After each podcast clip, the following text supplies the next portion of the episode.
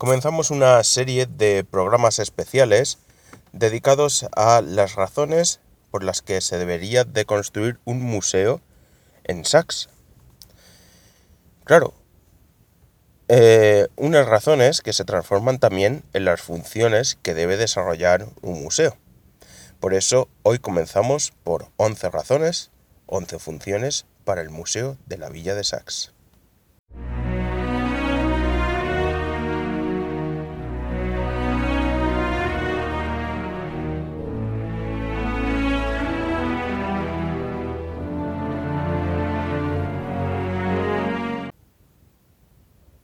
Sachs necesita un museo para preservar nuestra historia pasada, gestionar los bienes muebles, inmuebles e inmateriales que hay en la población y ponerlos en valor para el disfrute y conocimiento de nuestros vecinos y foráneos para el futuro.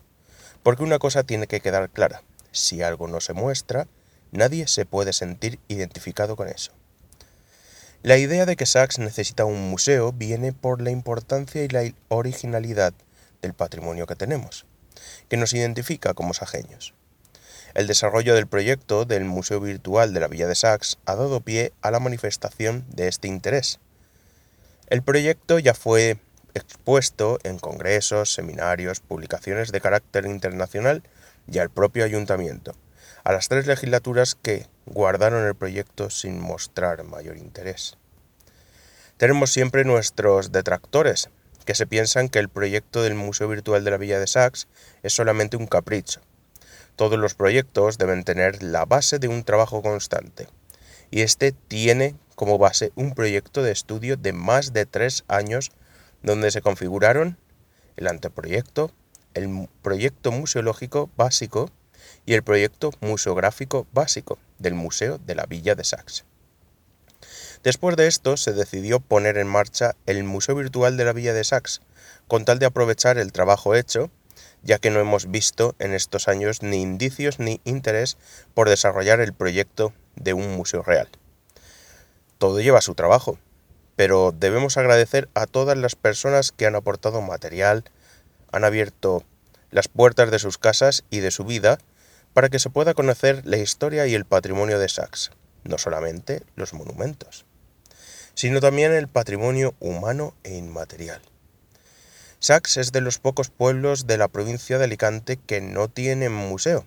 Algunos dirán, ¿y Salinas? Pues ha montado una sala museográfica donde recogen todo su patrimonio y lo exponen para todo el mundo, con alguna que otra relación con Sax, por cierto. Si pensamos que Sax es pequeño para tener un museo, hay que abrir un poco nuestro punto de mira y ver, por ejemplo, que Viar, con tres mil y pocos habitantes, tiene un museo etnográfico, con piezas únicas.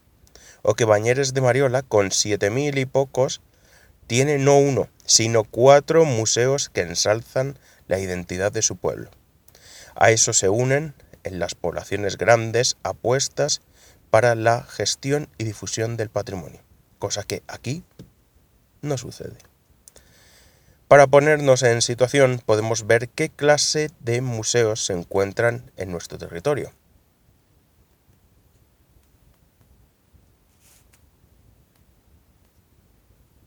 Así podemos observar que en la comunidad valenciana se encuentran 198 museos reconocidos, siendo la segunda comunidad autónoma con más museos, después de Castilla y León, de estos, 47 son arqueológicos, la mayor cantidad de España, 8 de arte contemporáneo, 4 de artes decorativas, 28 de bellas artes, 7 casas museo, los mismos de ciencia y tecnología, 11 de ciencias naturales e historia natural, 1 de sitio, 15 especializados, 48 de etnografía y antropología, 13 generales y 9 de historia.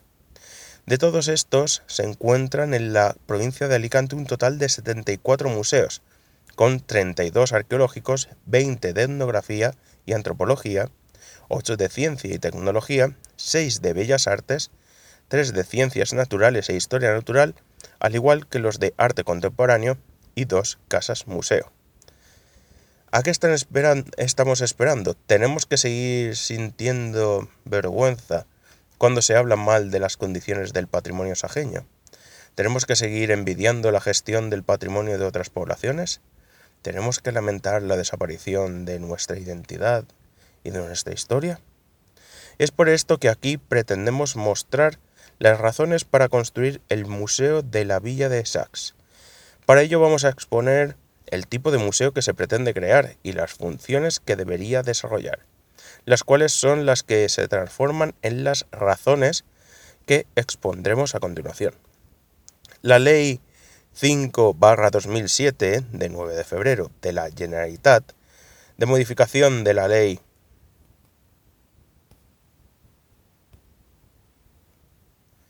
...4 barra 1998 de 11 de junio del Patrimonio Cultural Valenciano define las funciones del museo como la adquisición, conservación, investigación, comunicación y exhibición del patrimonio.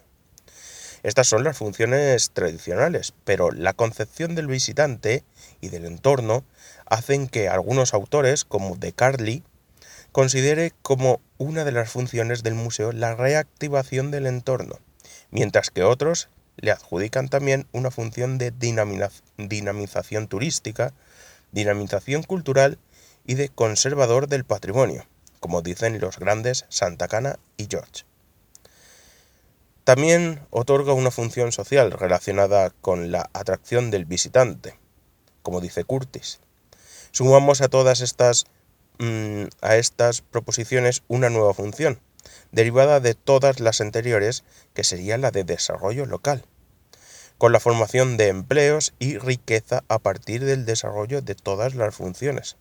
Así, las funciones del museo pasan de las cinco básicas internamente a incorporar cinco nuevas establecidas por otros autores, además de la sexta, la de desarrollo local, que proponemos a partir de este trabajo.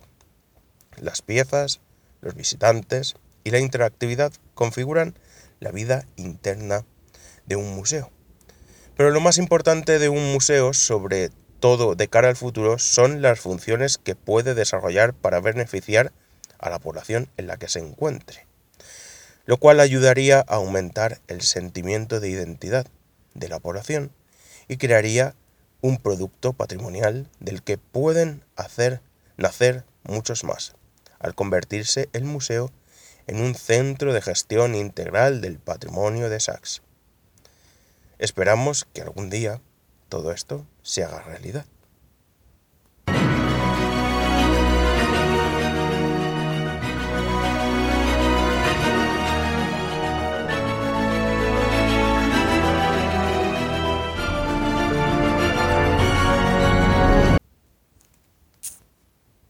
Más información en www.museodelavilladesax.wordpress.com.